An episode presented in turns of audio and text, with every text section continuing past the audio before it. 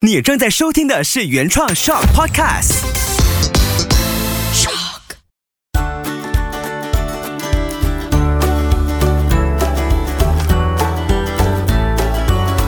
秋月的育儿天地。Hello，你好，我是秋月，谢谢你收听秋月的育儿天地。我相信每一个在收听 Podcast 的朋友都希望自己是好爸爸、好妈妈。那进入五月份、六月份呢，就是双亲节这段期间，我希望在 Podcast 当中也可以给到爸爸妈妈更多更多的祝福。进入五月份，我们来做一个系列，就是我想当好妈妈系列。那可能爸爸在收听的话，大概也知道说，六月就是我想当好爸爸系列，会是这样吗？会这么容易被你猜到吗？我希望你可以长期的、定期的，每周都收听秋月的育儿天地，就把它当当做是你日常要做的一件事情，甚至它可以是你开车途中、送孩子上学的过程中，或者是你晚上睡前想要抽离一下工作、抽离一下育儿的这个日常，你都可以开启 Podcast 来听一听，可以在 s h o p 平台收听，或者是各大收听平台订阅，按上 Follow 呢，它就会随时可以跳出新的更新通知，你就不会错过每一期内容了。像我自己本身喜欢在洗澡小的时候收听，因为那段期间你是跟自己最靠近，而且你在听的过程中也会给你闪过很多不一样的想法，甚至是启发了你往那方面更多的去延伸。就像我这一期内容，其实也是因为收听了我长期在追的台湾的 podcast 节目，两个妈妈在聊天，然后他们聊着聊着呢，虽然不是在聊妈妈的能力或者是身份的这件事情，但我就在想，其实我们真的可以好好的再关注回自己。尤其每一年的五月份，其实我好像每一年五月份都会特别的在琢磨妈妈的 me time 或者是内心的世界。那这一期我想当好妈妈系列呢，我就先从之前不久我在 IG 的 Story 做的一个调查，然后那个调查上面呢，我就发现原来它的结果。是那么的出乎我的意料。首先，我是很简单的，我运动完之后呢，我就发了一个很简单的早安图，然后就开了一个视窗式提问的，你可以随意的回答。我就问你喜欢自己的育儿生活吗？我本来想说，诶，我当下的那个感觉是很想要跟大家聊天，就这样子发了这个 story。然后我想，嗯，没有人回也没关系，因为其实就是我当时很享受，所以我想看看有没有人跟我一样享受呢？还是有谁不享受的，可以让我知道，可能我们可以找到让你享受的方向呢？那结果呢？第一位回复我的妈妈，基本上百分之百都是妈妈回复我，但是百分之八十以上呢，都是告诉我他们不太满意。不享受，甚至是不喜欢。那第一位回复我的妈妈，她就写不喜欢，她觉得自己很 fail，就是不及格。我当时回复了她的回复，那我就回她说，很想抱抱你，慢慢找回喜欢的感觉。当我们喜欢，当我们孩子会更喜欢当孩子。那另外一位妈妈呢，她就说还不错，还有五十五十的也有，所以我就回她说，希望喜欢会慢慢变多一点，可能变六十四十。呃，七十三十，慢慢把它拉高你的喜欢跟享受的程度。那另外呢，这个是跟我蛮亲的朋友，他是说，如果有神队友的老公，他会更加喜欢。呃，如果是刚好你也同样有同感的妈妈呢，我希望你可以相信他，因为只有你相信呢，他才会变得越来越好。而且当你的身边充满爱跟支持的时候，时间一定会在你的队友身上开出一朵神花。另外一位妈妈在回应我发问：喜欢自己的育儿生活吗？她就说很无助，小孩一直发脾气，我也忍不住说出伤人的话。我觉得妈妈看得见，其实就是一个很好的开始了。像我自己本身最近也是学着在预报的情况之前，就是爆发前先自我扑灭那个火，或者是爆发的时候先自灭。才不至于呢两败俱伤。当然，你也可以找找看适合自己的方法，一定可以自助摆脱无助的感觉。还有另外一位妈妈，她说，其实她在适应之后呢，就很喜欢，也很享受了，非常开心看到这样子的回复。然后我就回她，真的，我们都是第一次，第一次当父母，第一次当孩子。彼此适应着彼此，然后再好好的相爱。然后再来，这位妈妈她说，她想倒回去不生孩子，但是还是会想想看，也会想念他们可爱的样子。真的，因为塞不回去了，所以我们还是要继续带着这份可爱继续相爱下去。还有一位妈妈给了一个哀愁的脸，她说还有好多好多进步空间，而且目前她还会暴走。其实当我们看见、意识到，就能够慢慢改善。在各自暴走之前呢，我们先。把自己抱走，就是自我离开现场，冷静之后再处理，关系就不会更大的冲突。很谢谢所有在 IG 回复我这个小小调查的妈妈，所有的回复都没有对跟错的，因为这是你真实的感受，我觉得可以说出来，对自己来说就是很了不起的一件事了。也谢谢你相信我，参与了这个很随性却又很贴近自己内心真实情况的讨论。我希望接下来我们也常常可以这样子聊开。开，那我才可以有更多的灵感，去提供更帮助到需要的父母，在育儿路上一起努力，一起变得更好。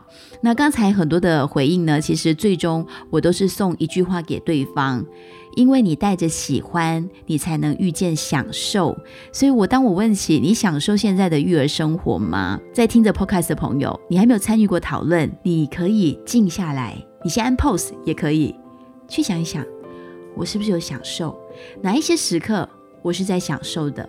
哪一些情况下你其实不太享受？你甚至是很想逃离？你可以随时按下 pause，想得清楚，然后再继续听下去。也希望这一期让你听完之后，可以有一些不同的启发。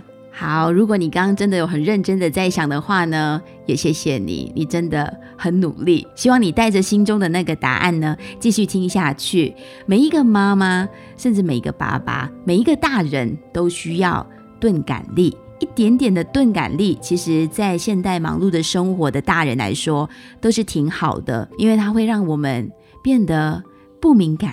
但为什么我们要变得不敏感呢？因为实际上我们实在是太敏感了，尤其在疫情下的整个进化之中呢，我们其实对很多事情都很敏感。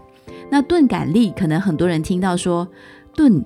迟钝吗？好像很笨的感觉，但实际上呢，并不是说就是很迟钝、很笨那样。钝感力它不像我们所想象的，是一种很笨、很呆、很缓慢的表现，它反而是一种很高级的为人处事的生活智慧。听到这里，你一定很希望自己也可以拥有多一点钝感力，是在育儿路上，我们可以变得更灵活一点。那钝感力的英文呢，叫做 insensitivity。那相对的 sensitivity 就是敏感，也就是我们现在常常会讨论的高敏、高度敏感的一种状态。那钝感它的指数越高，就等同于你的敏感度越低。举个例子来说，像我跟马先生的工作，我们是媒体工作者。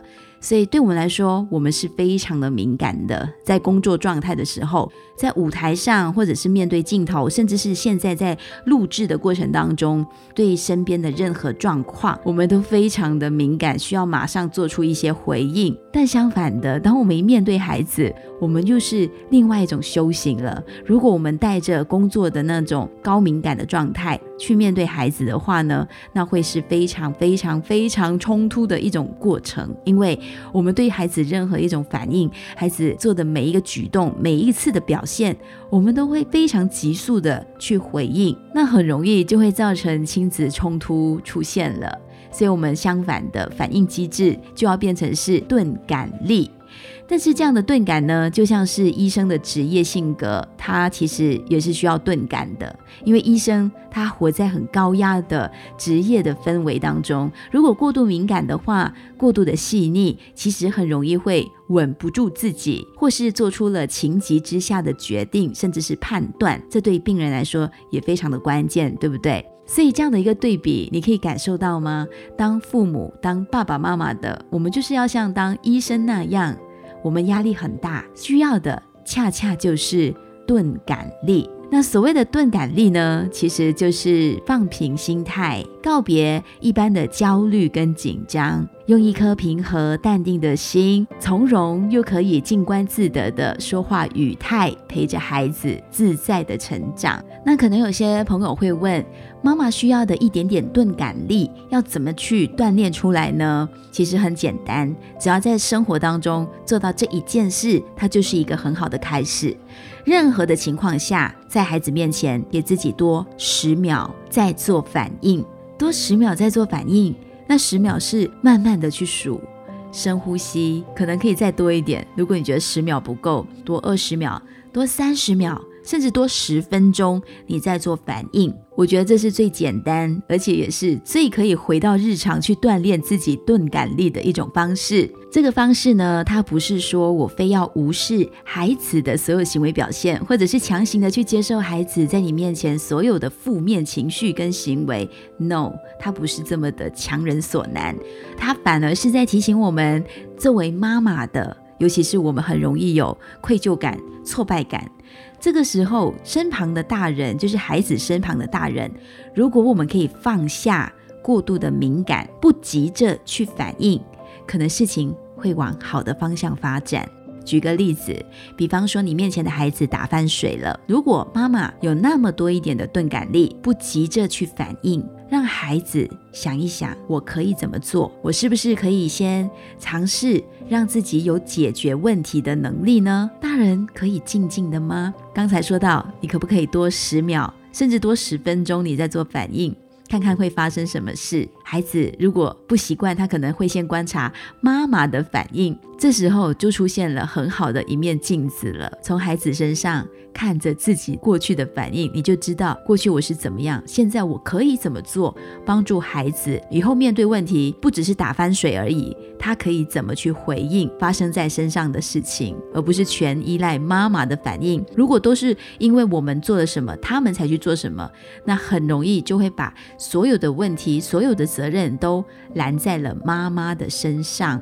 那妈妈是不是很容易就会陷入一种自责，或者是自己审判自己的模式里面？在另外一个例子，孩子还没有收拾玩具，妈妈可不可以多一点钝感力，不要对这个环境的整洁过度的敏感，放松一点，多十分钟再做反应，让孩子自觉性的想要去收拾，甚至我们可以在旁边呢启发式的提问就好了，不用急着帮他动手，甚至是命令他，你还不收，不能怎样，不能怎样。这些指令都可以先慢下来。另外一个情况，孩子还没有吃完食物，我们是不是可以也多一点钝感力？不要急着，孩子一定要吞下最后一口，你才有收工的感觉，而是给孩子慢慢的去处理他对待食物的这个时间观念。有时候我们把自己拉开一点，时间拉远一点。不急着反应，事情可能你会看到不同的面向发展，你也会有不一样的解决的能力。还有一个情况，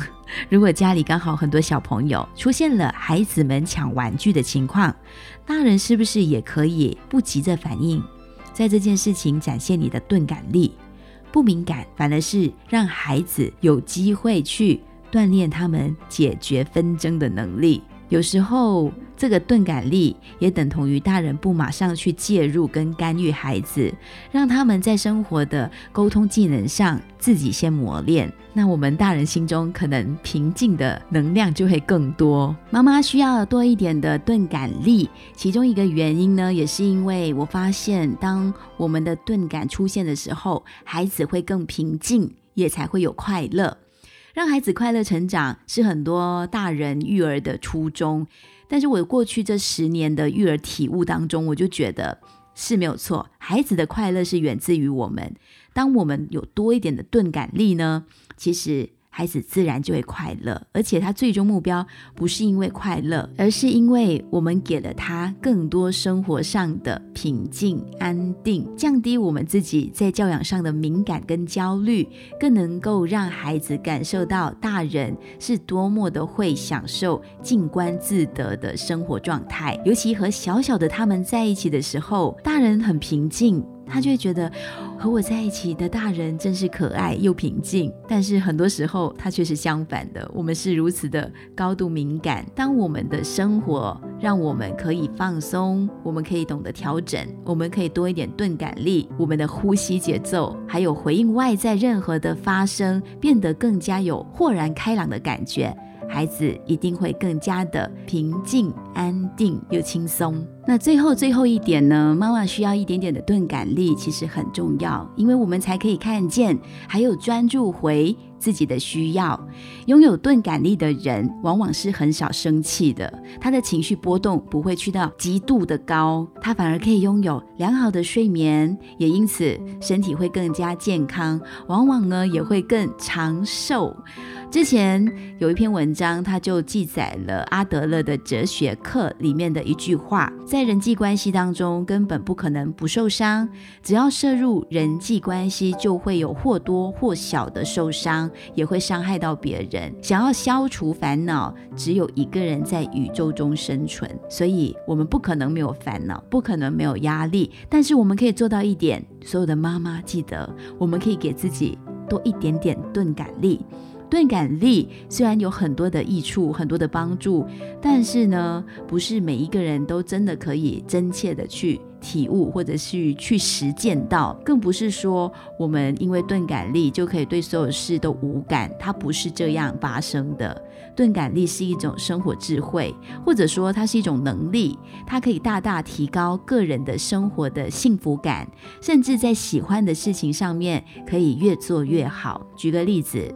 你不会因为你的邻居的声音去影响你怎么去教孩子，你不会因为家里的其他声音去左右你的判断或者是自我的价值观。在教养的过程当中，你更纯粹的去知道你自己要的是什么。你的想法是什么？这当然也包括你听完了我的 podcast，甚至过去这三四年超过一百集的 podcast，你听完了之后，很多的声音、很多的概念或者是分享，它最终还是回归到你的身上，用你的钝感力去跟自己更靠近，去知道自己真的想要、真的适合你的是什么，而不会让你的情绪忽高忽低的，那才是最平衡的生活方式。之前有一本书，渡边淳一的书《钝感力》在书中呢就有说到，钝感虽然有时给人以迟钝木讷的负面印象，但是钝感力却是我们赢得生活美好的手段和智慧。听完刚才的一些育儿的日常举例。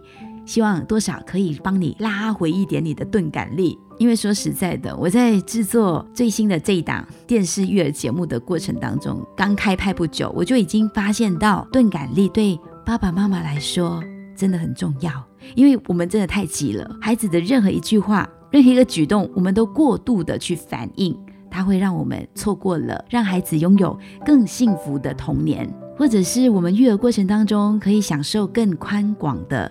幸福度也会大大的减少。就像有人说，养育孩子必然是充满矛盾的旅程，所以我们才会有学不完的事情。